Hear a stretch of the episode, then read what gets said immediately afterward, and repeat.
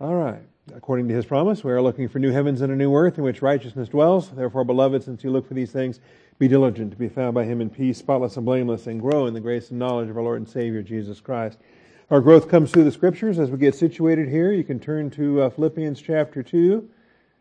Also, take advantage of this time to uh, turn off any noise making devices, cell phones, small children, things like that.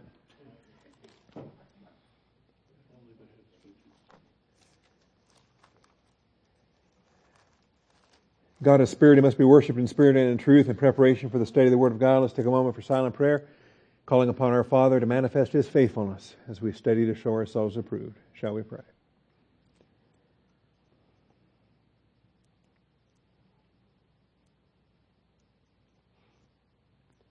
Almighty Father, we do thank you for the truth of your word and the blessing we have to assemble together. Father, we thank you for brothers and sisters that are hungry for truth, and uh, Father, for your faithfulness. And uh, we call upon that faithfulness once again this evening. Thankful for God the Holy Spirit who indwells every church age saint and the blessing we have to, uh, to have the Holy Spirit be our teacher, living right inside of us, Father, to open our eyes, to open our ears, to prepare our heart for the truth of your word. We thank you, Father, in Jesus Christ's name. Amen. Alrighty, we do need to get a microphone ready to go and uh, a volunteer to run that microphone if anyone wants to uh, to do that for us. Eliezer, appreciate that. And I don't believe I had one by email, or did I have one by email? I might have had one by email and I forgot to copy it across, so I do not have one prepared tonight. If you emailed me and I failed to uh, write that one down, then uh, let me know and I'll let you take a question. Yes, sir. I was doing a grace note study, um, and one of the questions was, when was the first time a believer tasted grace? And my pondering of it was, if we're looking at common grace, then even from the womb, a believer would have tasted grace. I mean, just the the mere existence would be, I would assume, would be a grace existence. Mm-hmm. Um, is there another time, you know, I don't know. I, I generally, generally with Grace Notes courses, I recommend don't read too much into the question. So, I mean, if they were talking about common grace, then okay, yeah, every human experiences common grace in the womb. Every uh, human experiences common grace when they take that first breath outside of the womb, you know, because you're breathing God's good air, right? Uh, so, you know, in terms of common grace, I, I- suspect though that that question was that a part of a course on uh, on uh, Genesis or was that on? No, it was uh, Doctrine uh, 103. I Okay, believe oh yeah, it- 103 on, on on grace. Okay, Right, and and that was one of the questions was when does a believer taste grace for the basically for the first time? uh huh. And I I don't really see any scriptural reference speaking to a believer tasting grace. Hmm. I mean, we got you know First Peter two three where it talks about tasting the goodness of the Lord. Yeah, and tasting the powers of the age to come, and tasting, uh, taste and see that the Lord is good. There's a lot of tasty verses in the Bible, but uh, I don't know that there's one that connects tasting with grace. I'd have to hunt around for that. Okay, that's just what I was wondering. Yeah, I just generally, as a rule, though, a general rule of thumb in grace notes, don't read too much into the question. It's not there. None of them are designed to, to trip you up. Uh, none of them are designed to be overly theologically deep. So uh, I suspect that it's talking about maybe the grace of your salvation, that uh, that that believing by grace through faith is your introduction to grace, and then of course you have grace for the rest of your Christian walk. But um, it's been a while since I've seen the answer key on that, so just answer as best as you can and see if uh, if you get it wrong when the answer key comes back to you. All right, next question. Carol's got a question. Bring the microphone up here, please.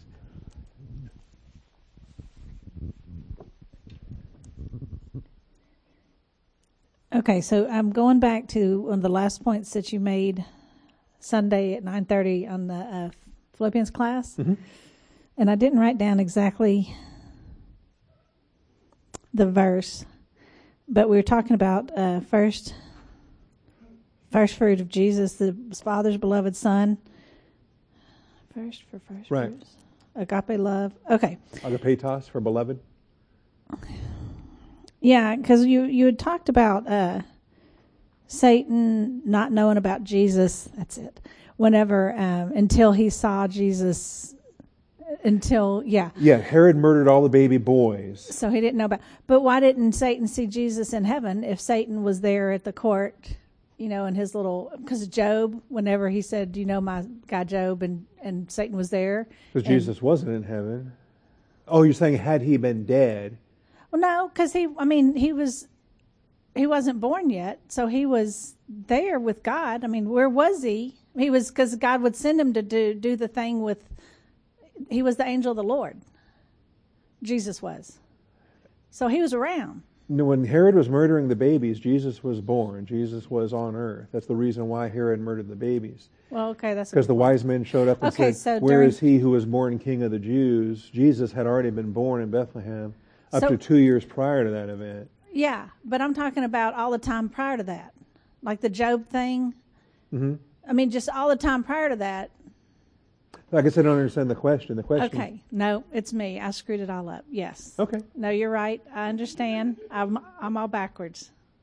Yep, I'm backwards. Thank you. You're welcome. Yeah. glad I could. Glad I could answer that. That's good. All right, let's come out of the front row then. Uh, give me another easy question here in the front row. It's actually going to, I think, clarify the confusion. Uh-huh. I think she was asking, um, why didn't Satan know that he hadn't got Jesus, Mm-hmm. that Herod hadn't got Jesus? And well, you know, the point being, I mean, he does have access to heaven. He goes to heaven. He can file grievances in the court. And so in Job chapter 1, Job chapter 2, Satan spends a lot of time in heaven. He accuses uh, our brethren night and day before the Father's throne. Uh, I believe he no longer has access to the temple, that he was evicted from the temple precincts. He does have access to the courts. Uh, whether there's other regions within uh, within heaven that he can go or can't go. We don't have a lot of heavenly geography. Uh, that's an oxymoron because geo and geography refers to the earth. So how do you take a heavenly Ke- Keleography. a heavenly geography? But it would be a, yeah, it would be a heavenly graphy that if. Uh, so had he been successful, had had he murdered the Christ and had Jesus died in his infancy, conceivably then he could have well, he couldn't have gone to heaven and seen Jesus there because the dead, the righteous dead in the Old Testament didn't go to heaven, they went to Abraham's bosom. And so whether Satan could have gone down there and checked it out to see, you know, um, it's an interesting question. You really got me pondering. Never has an assassin been able to verify the success of his death, of you know, of his murder victims by actually going to the afterlife and, and making sure that the soul arrived in the afterlife. Uh, but you know, Satan conceivably could have done such a thing. But I, I think what you were trying to say, several times you've said it, Uh-huh. was that during that 28 year period, Right during the time of silence. there was this silence, and Satan didn't know whether he succeeded or not. Right. Yes. So- Yeah, uh, Satan is not omniscient, and what he knows is what he knows, and what he doesn't know is what he doesn't know. And there are things that angels long to look because they are very uh, uh, mono, not omniscient, but they only know what they know. Niscient, yeah. Niscient, mononiscient. All right. Uh, back to Bill then for our next question. Any questions over here?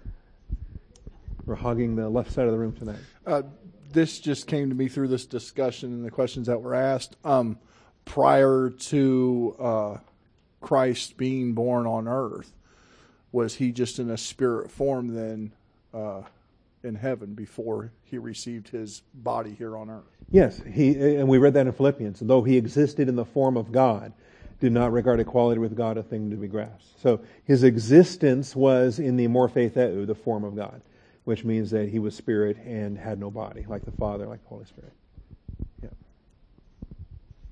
Bradley. I could move to the other side of the room if you want. No, that's all right. Okay. Um, he had a human spirit. I'm sorry. He had a human spirit before birth. Yes. Before the physical birth. That's how I teach it. But he showed up as the angel of the Lord. How do you think the human spirit manifested itself if he's going around as the angel of the Lord? or the burning bush, or the cloud by day, or How do you think the human you. spirit manifested itself then? Yeah, I think he had a human soul spirit because I combine soul spirit with the dividing asunder. So He had the Father birth the, the soul spirit of Jesus Christ, and that is united to the person of Jesus Christ. So the person of Jesus Christ, where he goes, okay, uh, where where an omniscient and omnipresent God goes, okay. If you're omnipresent, how do you go somewhere? Aren't you already there? All right. So as you go, so so then you don't really go, you just manifest as a burning bush or a cloud or an angel of the Lord and so forth. So not really as he goes, but as he manifests. Uh, when the angel of the Lord manifested, your question is, and I don't know the answer, did, was uh, when the angel of the Lord flew over and killed 187,000 Assyrians in one night, was his human spirit there, present in that angel of the Lord? I think so. But I don't know how to prove that, and I don't know that the, the Bible really speaks to that. Right with respect to that. Oh, thank you. Okay, you bet. Boy, we got some easy questions tonight. Thank you for uh, all of these things. All right, last call. Anything else on this side of the room? We got one right here. Let's bring that up here to Clark. Clark Shockley, otherwise known as George Ann's husband. Okay, can you hear me? Yes. Uh-huh. Um, I've I've often wondered about, you know, the, the devil, Satan, whatever. Uh, mm-hmm. If he can read our mind, that's something I, I don't know if you ever discussed that before. Several times we've explored it, and I think the answer is no. Uh, part of the testimony to God's glory and God's unique status is that He is God, He is only God, and He is the only one that knows the heart and the mind. And so, but the fact that he can tell the end from the beginning means that he's eternal, he's beyond time. And the fact that he knows the hearts of all men, he's the only one that knows the hearts of all men. So, um, the, the power of God, the omniscience of God that knows our every thought, Satan doesn't have that. No angel has that. Angels are also finite beings. I mean, they're, they're, they're majestic, they're powerful, they could kill any one of us that, if they wanted to. But even in their own glory, they do not, they can't read minds. So, now they can read facial expressions and they can watch us uh, day and night, and they're they're pretty good at judging human behavior. It's been at it a long, long time. Mm-hmm. So um, you know, at that point, do you have to read minds if if you can read people so well and you can watch them around the clock? Um, but but no, the the innermost part of your being, the innermost part of your heart, he uh, he cannot read that. Absolutely, excellent question. Thank you. Uh-huh. All right, well, uh, that's good for tonight. And uh, if it didn't get to you, then uh, we'll say we'll let you go first next week. How about that? I want to return to uh, working out your salvation. This is now the third and final exhortation of this chapter, and it takes us down through verse 18. And so we got verses 12 through 18 to deal with here in uh, working out your salvation. And uh, it's a marvelous thing. It's something to, to celebrate. It's something to rejoice over. Uh, the passage ends with rejoicing, as it says, You too, I urge you, rejoice in the same way and share your joy with me. And so, in this exhortation in working out your salvation, it's a joyous thing to learn about. It's a joyous thing to think about. Even if that means you're kind of pre planning your own martyrdom, your own uh, physical death, because God uh, may assign that to us, uh, may assign that to any believer if it pleases Him and if it glorifies His Son. And, uh, and we may have some dark days in our nation where, where martyrdom is going to become more uh, expected, and we should be prepared for that. So, as we deal with that, then when we con- conclude this portion, then we'll move on to verses 19 through 30 and handle the second half of the chapter. And that should go fairly quickly, I think. But uh, there is some content there that we got to deal with in terms of shepherding, in terms of Timothy's preparation for ministry. Uh, it is a, it is a huge chapter for why some men are ready and other men are not ready, and it has nothing to do with the academics, with the Greek and the Hebrew and the systematic theology.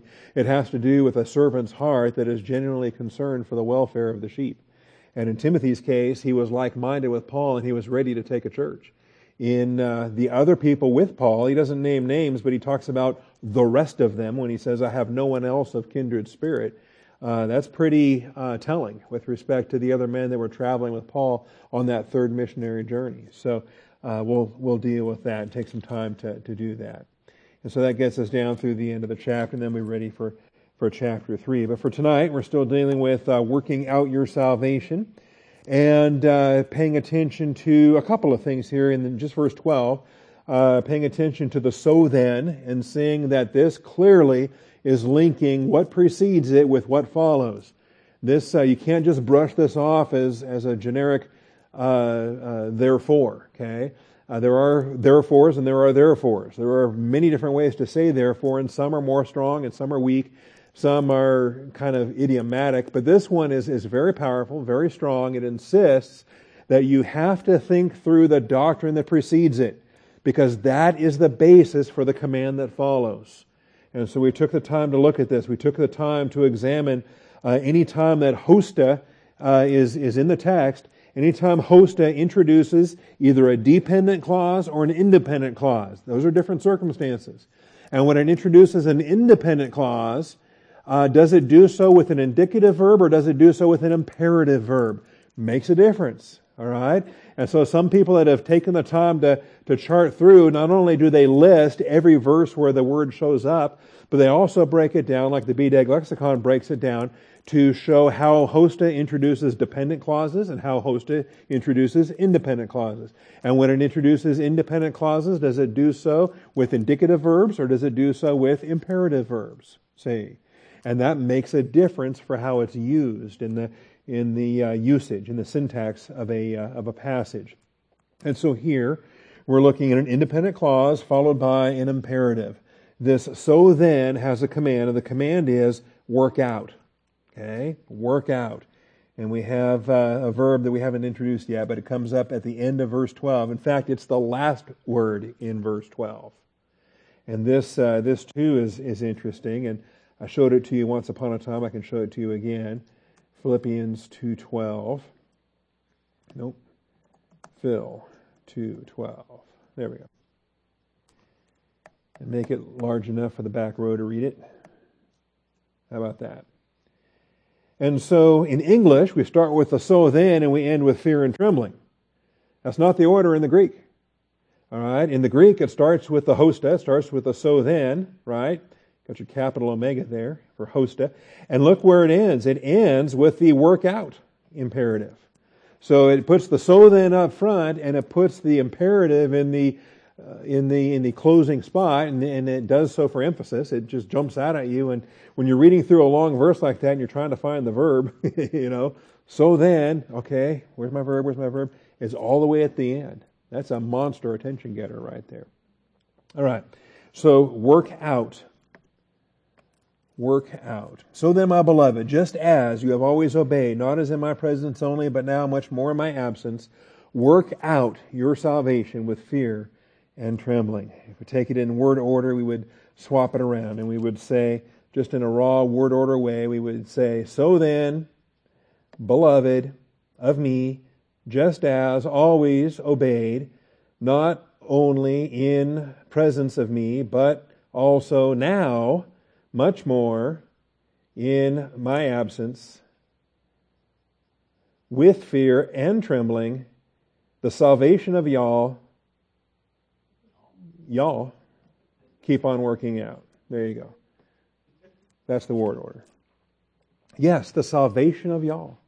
It is a plural, all y'all. Okay? It's a singular salvation, soteria is singular, but the of you is the of you all. It is a collective group possession, uh, possessive adjective. See? So we'll talk about that as well. Um, in any event, so we have a so then and we have what comes before the obedience of Jesus and what follows the obedience of the Philippians. Okay, on both sides, Jesus obeyed, so the Father exalted him. The Philippians have obeyed, and Paul's urging them to continue in that obedience. So then, my beloved, just as you have always obeyed, not as in my presence only, that one time he passed through town, but now, ever since then, much more in my absence. He has not yet made it back to Philippi, not even for his second time or his third time.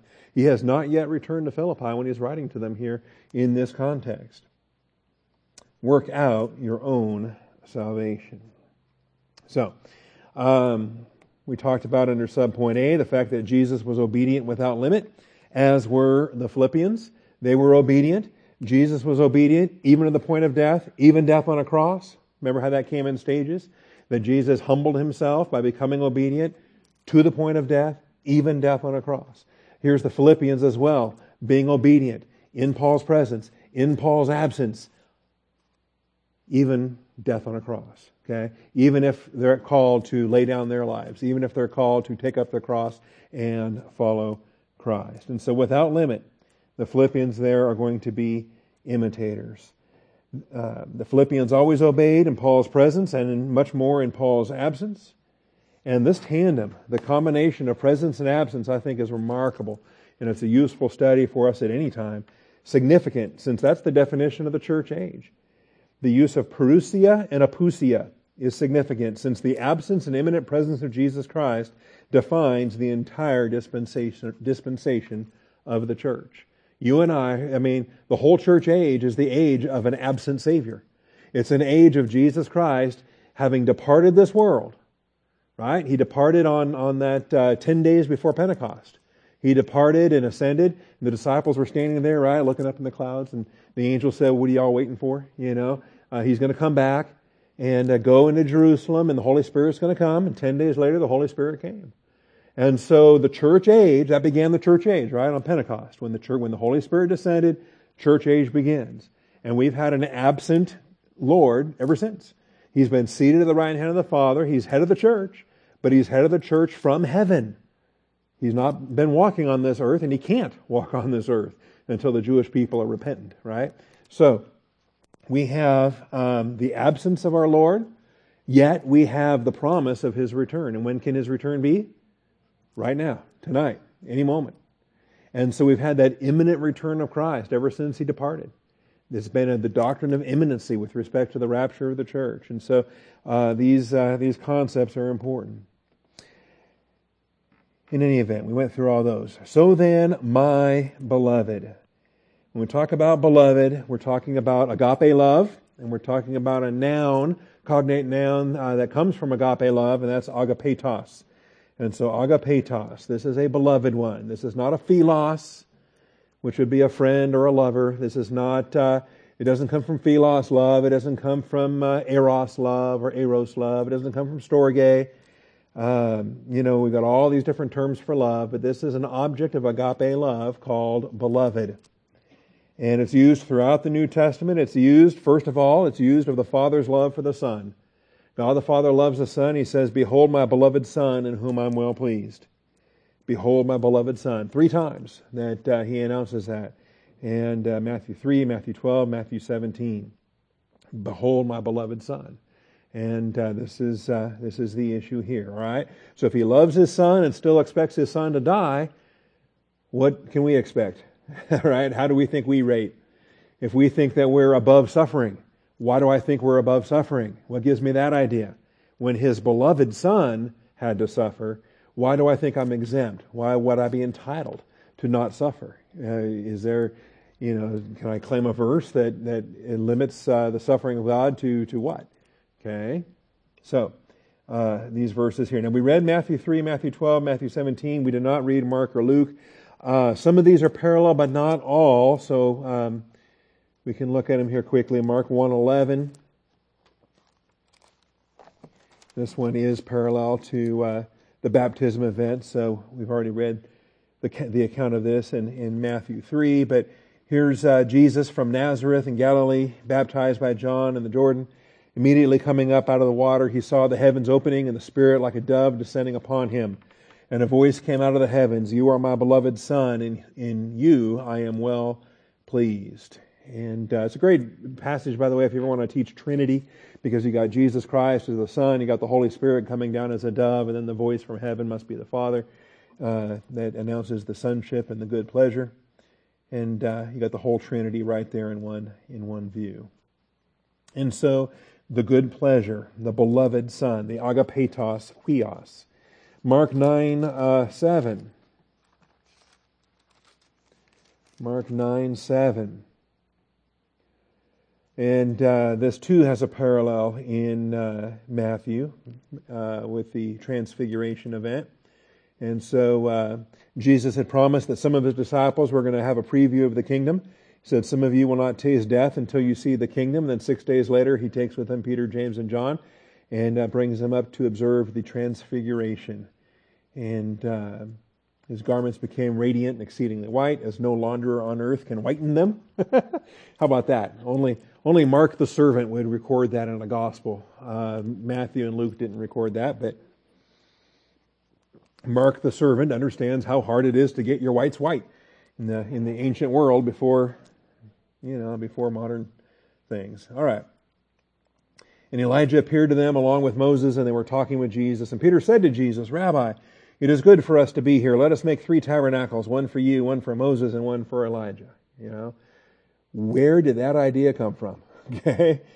Okay, did that come from a verse somewhere? Did that come from? I just I think it came from Peter's over active imagination and desire to do something, make an impression.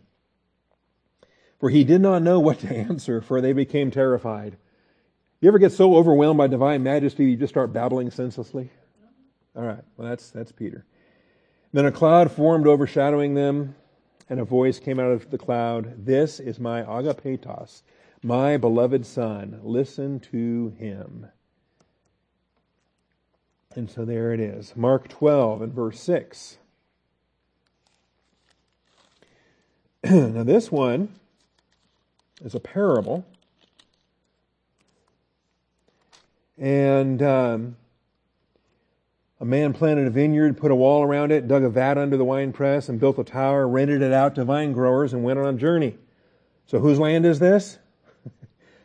yeah, it's the it's the it's his. It's not the he when he rents it out. He didn't sell it to them. He's renting it to them. They're expected to work it. It's his land. It's his vineyard. It's his wall. It's his wine press. It's his tower. I mean, how much has he invested in this? This is all his. And then these workers show up that he rented out to. At the harvest time, he sent a slave to the vine growers in order to receive some of the produce of the vineyard from the vine growers. And they took him and beat him, sent him away empty handed. He sent another slave, and they wounded him in the head and treated him shamefully. Then he sent another, so that one they killed, with so many others, beating some and killing others. He had one more to send an agapetos huios, a beloved son.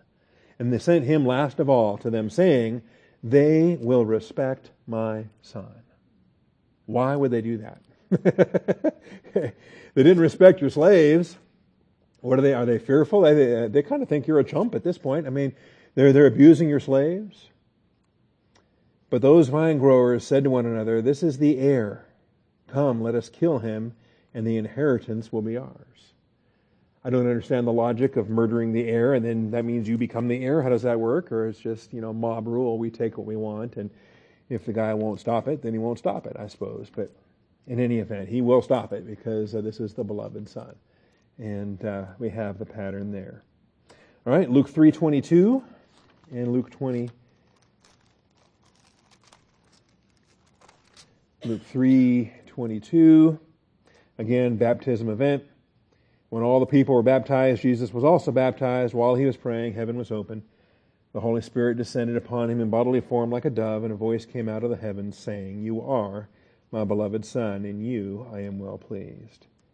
And Luke 20, verse 13.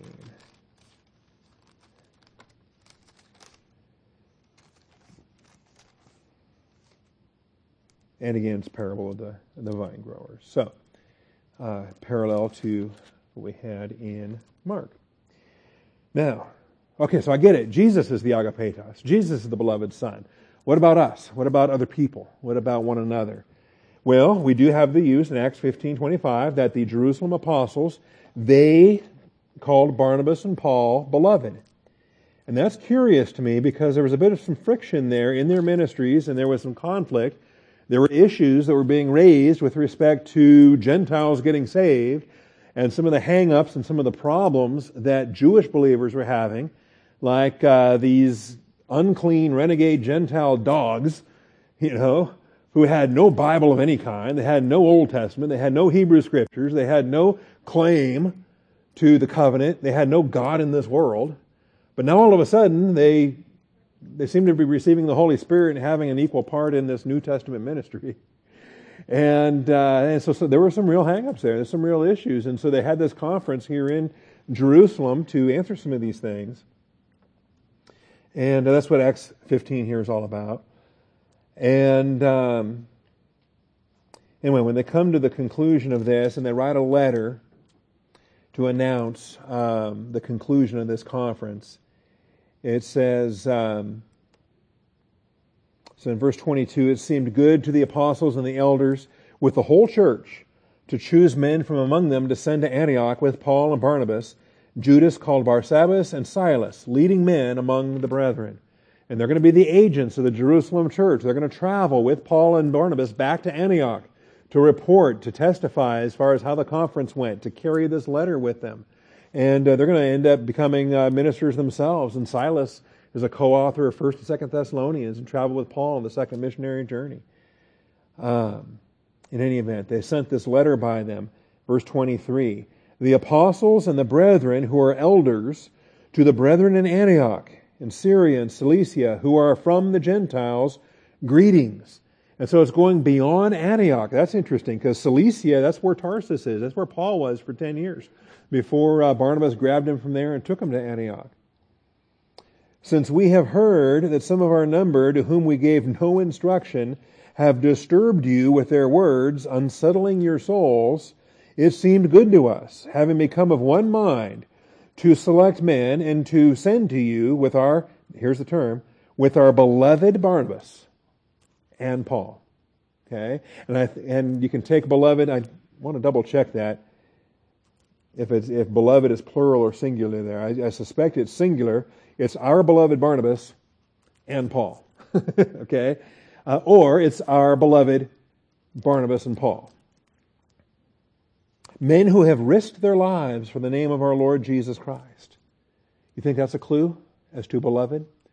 Remember, Jesus said, For this reason the Father loves me because I lay down my life? You know, there is a basis whereby in the angelic conflict, in the Christian way of life, and I mean, there is an esprit de corps, there is a love, there is a, there is a fellowship that comes about as we lay down our lives for one another, as we serve one another, as we regard one another as more important than ourselves. You know, if someone throws himself on a grenade, does that impact how you think of them in, uh, you know, the aftermath of that? Okay. Well, here, uh, here are Barnabas and Paul, men who have risked their lives for the name of our Lord Jesus Christ, and that's the context where he calls them beloved. And I find that interesting. So, first of all, agapetos is used of Jesus as the Father's beloved Son. Then it's used by the Jerusalem apostles.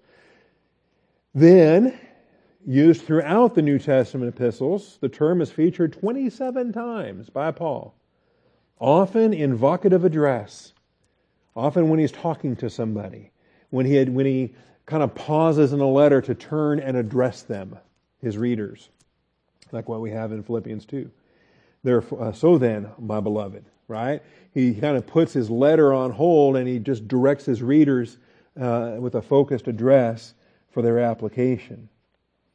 So it's featured 27 times by Paul, often in vocative address or extending greetings to his fellow workers.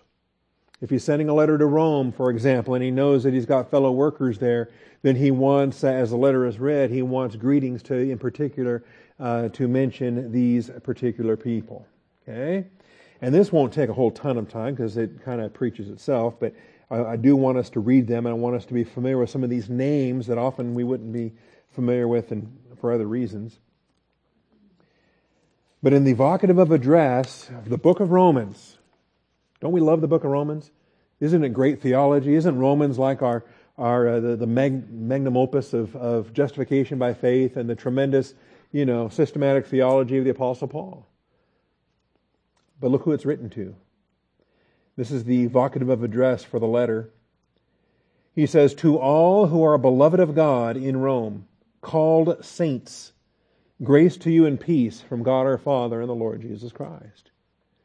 And so, right here, we've got the Reformation doctrine that every believer is a believer priest, every believer in the church age is a saint, and every believer in the church age is beloved, agapetos. God so loved the world that he gave his only begotten Son. So if you are bought by the blood of Christ, then you are agapetos in the sense that this is what we're dealing with here. So, to all who are beloved in God, of God, in Rome, called as saints, grace to you and peace from God our Father and from the Lord Jesus Christ. So that's the vocative of address, writing this epistle to the believers in Rome. Chapter 11 and verse 28.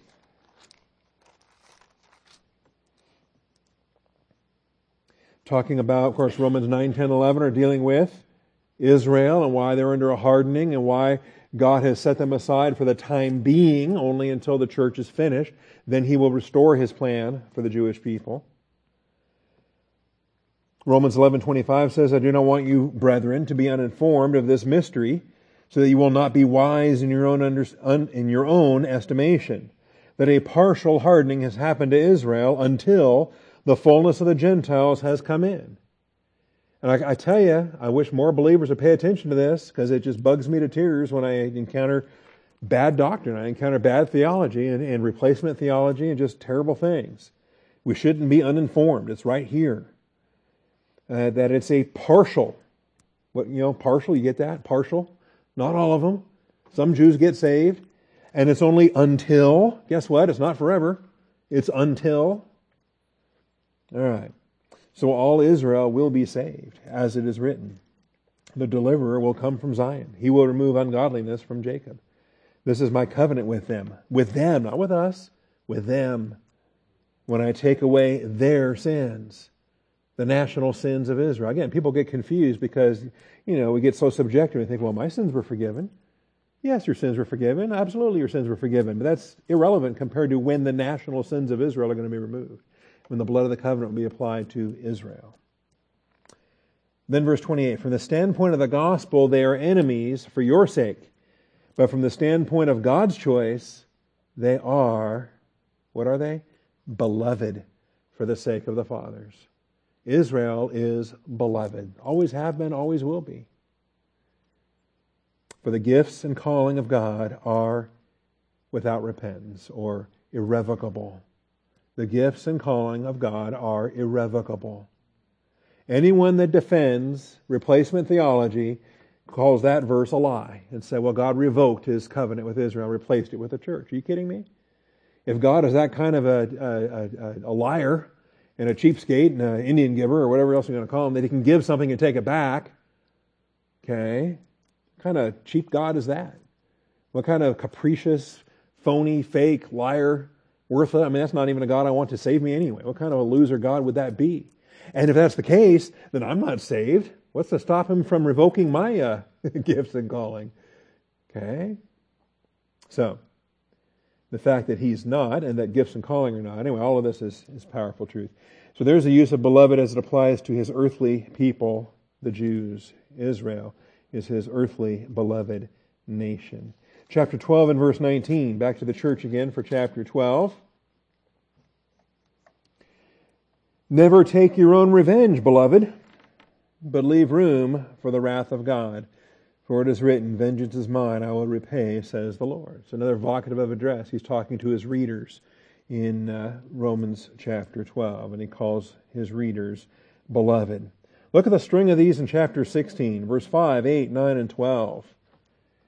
This is a string of greetings. So in verse 5, he says, Greet the church that is in their house. That would be Prisca and Aquila from verses 3 and 4. And you'll notice, Greet Prisca and Aquila, my fellow workers in Christ Jesus, who for my life risked their own necks, to whom not only do I give thanks, but also all the churches of the Gentiles. Here's a benefit that multiple local churches received in the ministry of Priscilla and Aquila and greet the church that is in their house. Greet Epaenetus, my beloved, who is the first convert to Christ from Asia. You think how precious that is if, you know, because he'll always be the first. He's always the first one. You know, think about the first man that got saved in this building and when we moved in here in, in uh, 2010. And what a thrill that is to, to hear from him every once in a while. All right, so that's uh, the beloved Epaenetus. Otherwise, uh, what else do we know about Epaenetus from the Bible? Nothing. Here's our one little clue to Epaenetus. Paul called him beloved. Verse 8 Greet Ampliatus, my beloved in the Lord. Greet, uh, that's verse 8. Greet uh, Urbanus, our fellow worker in Christ, and Stachys, my beloved. And the last of these is verse 12. Greet Tryphaena and Tryphosa, workers in the Lord. Greet Persis, the beloved, who has worked hard in the Lord. Greet Rufus, a choice man in the Lord, also his mother and mine. There's a story there I'd like to find out someday. All right, so there's all the, the beloved uses there. 1 Corinthians 4. Do we see how common this is? And how uh, we don't use it so much around here. We kind of limit it to weddings and funerals with the dearly beloved we've gathered here today. You know, maybe we need to start using it more for things other than weddings and funerals. Maybe just natural, uh, you know, conversation with one another in the Lord. You know, maybe maybe in text messages we could say, "Beloved." Yeah. All right, 1 Corinthians 4, verse 14.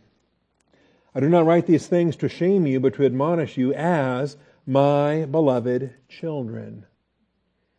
My beloved children. See, so just so you know, this is Corinth we're talking about here, right? It's not like it's Philippi. You know, I get it with Philippi, but with Corinth, yes, with Corinth. Remember, it's agape love. It does not take into account the merit of the object. And so the person is beloved not because they deserve it. The person is beloved not because they've done something for you lately or you like them. Okay? Agape love does not take into account the merit of the object. And so to admonish you as my beloved children. Verse 17. For this reason I have sent to you Timothy, who is my beloved and faithful child in the Lord. He will remind you of my ways which are in Christ, as I, just as I teach everywhere in every church.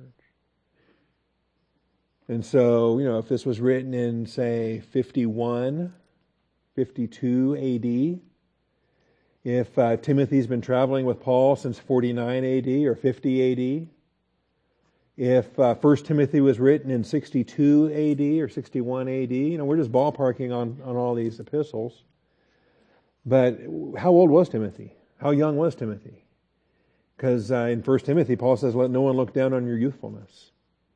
So how old do you have to be where a flock quits looking down on you as a kid? You know? Um, is he in his 30s? Is he in his 20s? How old is he?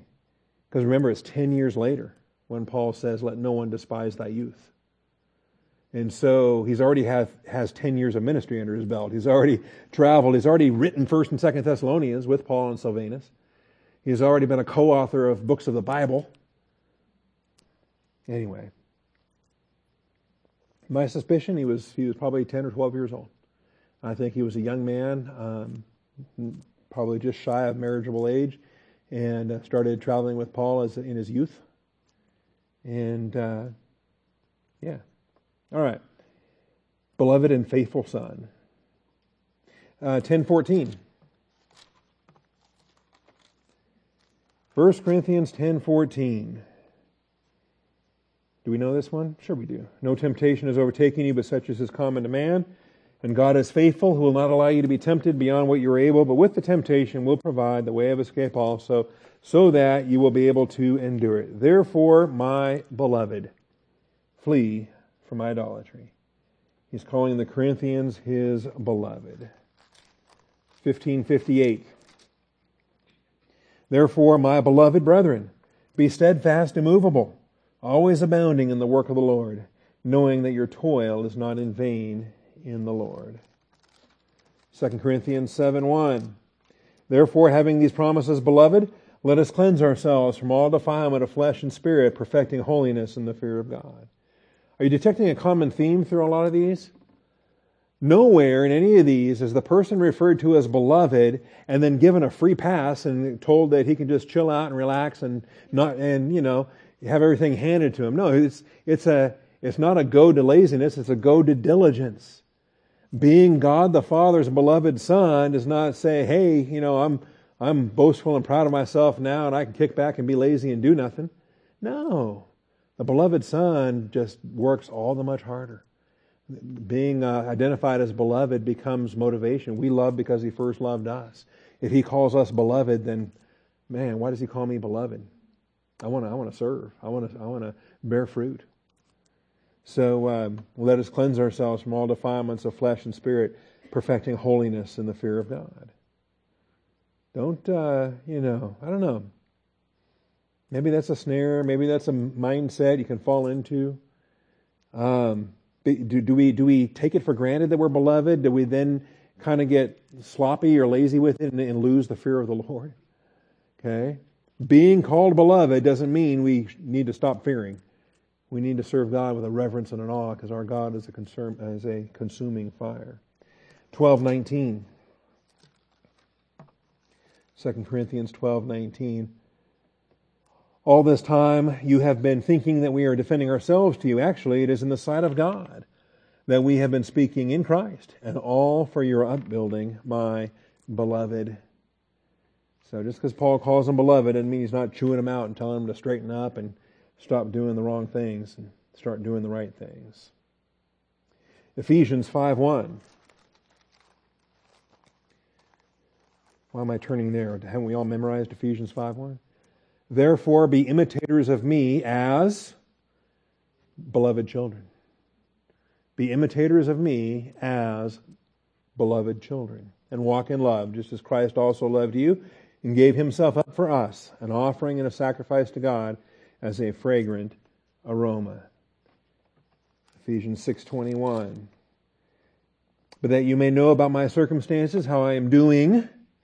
Yeah, that's the verse that pops my bubble. This is the verse that gives uh, a biblical sanction to walk up to somebody and say, "How you doing?" Okay? Or how are you? so that you may know about my circumstances, how I am doing. Tychicus, the beloved brother and faithful minister in the Lord, will make everything known to you. All right, so there he is, the beloved brother and faithful minister. And Tattletale, the one that answers the question of how Paul's doing. But he's called the beloved and faithful, beloved brother and faithful minister, Tychicus. And um, of course, we have Philippians 2.12 where we are tonight. It's going to come up twice in Philippians 4.1 to introduce the closing chapter here. Therefore, my beloved brethren, whom I long to see, my joy my crown, in this way stand firm in the Lord, my beloved. It's used twice. He repeats it there. And then he tells Euodia and Syntyche to cut it out. Knock that off. Colossians 1 7. Just as you learned, ah, here we go. Paul had never been to Colossae. It's like Rome. He'd never been to Rome when he was writing the book of Romans. He'd never been to Colossae when he was writing the book of Colossians. He knew some of the same people. They had friends in common. You know, would have shown up on the Facebook list, like you might know this person. Um, and so he talks about Epaphras. He says, just as you learned it from Epaphras, our beloved fellow bondservant, who is a faithful servant of Christ, on our behalf. And he also informed us of your love in the Spirit. So there's Epaphras called beloved. Uh, so that's Colossians 1. We've got a string of them in chapter 4, Colossians 4, verses 7, 9, and 14. As to all my affairs, here's Tychicus again, our beloved brother and faithful servant, fellow bondservant of the Lord, will bring you information. For I have sent him to you for this very purpose, that you may know about our circumstances, and that he may encourage your hearts. Uh, verse 9, and with him Onesimus, our faithful and beloved brother, who is one of your number and a runaway slave that stole from Philemon. They will inform you about the whole situation here. Verse 14, Luke, the beloved physician, the agapetos doctor. I forgot the word for doctor, but the beloved physician sends you his greetings and also Demas. That's our only verse that tells us Luke was a doctor, as if all the medical terminology in Luke and Acts and in uh, Hebrews wasn't a big enough clue. So those are the Colossians references. Um, 1 Timothy 6 2, 2 Timothy 1 2, and then Philemon. 1 Timothy 6. All who are under the yoke as slaves are to regard their own masters as worthy of all honor you got a boss you don't like? This is your verse. So that the name of God and our doctrine will not be spoken against. Look, if you're a rebel and a troublemaker and the problem child on the shift, that's not a good testimony. Your boss is going to look at you and look at, you know, your fellow workers and think, wow, I need more atheists on this shift. I don't need that griping, complaining, grumbling, disputing Christian. Okay? Those who have believers as their masters must not be disrespectful to them because they are brethren, but must serve them all the more, because those who partake of the benefit are believers and beloved. Teach and preach these principles. So if your boss is saved, don't use that against him. Serve him all the more. Uh, 2 Timothy 1 2. To Timothy, my beloved son, grace, mercy, and peace from God the Father. and Jesus, that's how he addresses the book of 2 Timothy. And then finally, Philemon, who we just saw Onesimus at the end of, of uh, Colossians 4. This is the flip side of that. Along with the book of Colossians came a personal letter to Philemon saying, By the way, I'm returning your runaway slave. And in verse 1, Paul, a prisoner of Christ Jesus, and Timothy, our brother, to Philemon, our beloved brother and fellow worker, and to Apphia, our sister, and the Archippus, our fellow soldier, and to the church in your house. And then verse 16, um, talking about returning Onesimus, says, you know, perhaps he was for this reason separated from you for a while, that you would have him back forever. No longer as a slave, but more than a slave. When he ran away, all you lost was a slave. But now they just come back, you know what you got? you got more than what you lost. Because now you got a slave and a beloved brother, especially to me, but how much more to you, both in the flesh and in the Lord? And so there's the uh, the use there. There's such a doctrine in Philemon. You know, returning the slave, he could have been crucified. Let's face it, a runaway slave under Roman law could have been crucified, and yet Paul says, If you regard me a partner, accept him as he would me. you know the doctrine in that verse? We realize Jesus was our advocate, Jesus took our place. Jesus, this is Jesus talking to God the Father and says, Hey, if then you regard me a partner, accept him as you would me. If you missed it Sunday night, there was a powerful class on imputation. I hope you, uh, if you missed it, get the uh, get the MP3 off the website. Eliezer did a marvelous job on imputation there. And this is what he was talking about, this issue right here. And if he has wronged you in any way or owes you anything, charge that to my account. Take all those sins, put them on me. I'll pay for those at the cross. All right. Anyway, it's a marvelous doctrine. So there's agapetos. Beyond all those uses, Paul wasn't the only author in fact, Peter loved it, John loved it. Additionally, there are five uses in 2 Peter chapter 3, six uses in 1 John, and four uses in 3 John. 3 John's a tiny little book, but agapetos shows up three, uh, four times in that tiny little book. Six times in 1 John. Five times in 2 Peter chapter 3. Do you like 2 Peter chapter 3? I love 2 Peter chapter 3. Why? Because according to his promise, we are looking for new heavens and a new earth in which righteousness dwells. Therefore, beloved, since you look for these things, be diligent to be found by him in peace. Okay? Plus a bunch of other beloveds in that chapter. Are we bored with these yet? Let's uh, wrap these up that we won't have to come back to them on Sunday. Um, 2 Peter chapter 3. This is now, beloved, the second letter I'm writing to you in which I am stirring up your sincere mind by way of reminder. Uh, verse 8 Do not let this one fact escape your notice, beloved, that with the Lord one day is like a thousand years, and a thousand years like one day. Verse 14 Therefore, beloved, since you look for these things, be diligent to be found by him in peace, spotless and blameless. Verse 15 And regard the patience of our Lord as salvation, just as also our beloved brother Paul according to the wisdom given him, wrote to you. So here's Peter again calling Paul beloved. So if he dissed Paul back in Acts when he called Barnabas beloved and Paul, uh, here, there's no question here. Paul gets the beloved title here.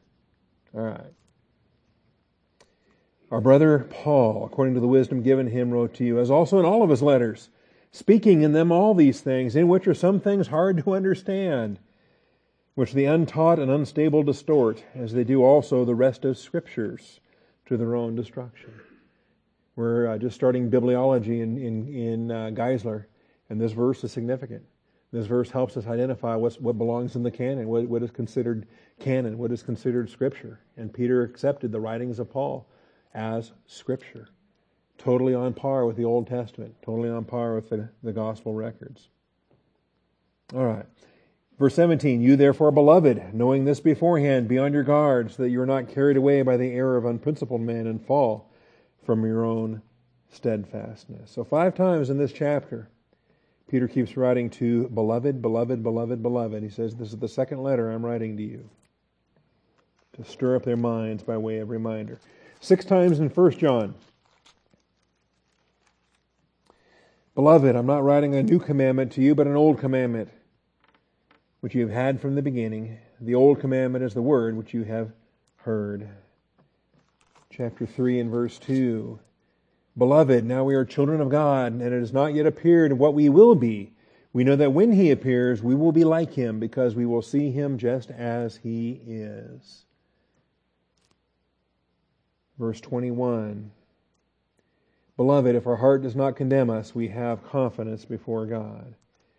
4 1 Beloved, do not believe every spirit, but test the spirits to see whether they are from God, because many false prophets have gone out into the world. 4 7 Beloved, let us love one another, for love is from God, and everyone who loves is born of God and knows God. And so here we got this tandem because not only is it beloved, but the verb is agapao. So agapetoi, let us agapao one another. For agape, so we got a noun, a verb, and another noun. Agape is from God. And everyone who agapaos is born of God and knows God. So there's beloved in verse 7. And finally, verse 11. Beloved, if God so loved us, we also ought to love one another. And then four times in 3 John. When was the last time you sat down and read 3 John? okay, well, here we go. 1, 2, 5, and 11. That's four out of the 15 verses.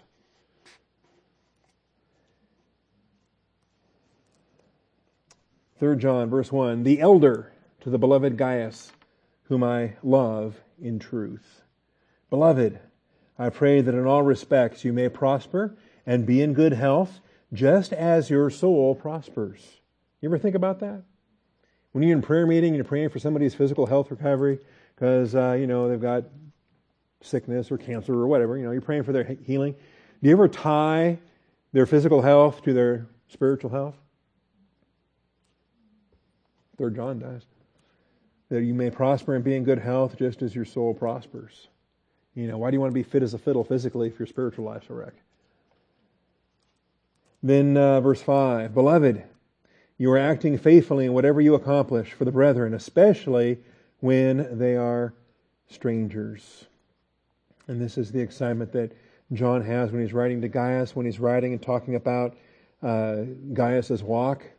He says in verse 3 I was very glad when brethren came and testified to your truth. That is, how you are walking in truth. You know? You hear word from somebody about somebody else you used to know years ago, and you find out, wow. Okay?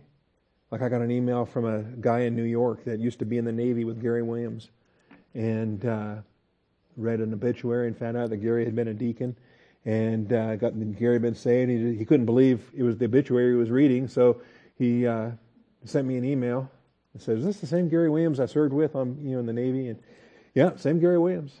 He got saved. wow, imagine that.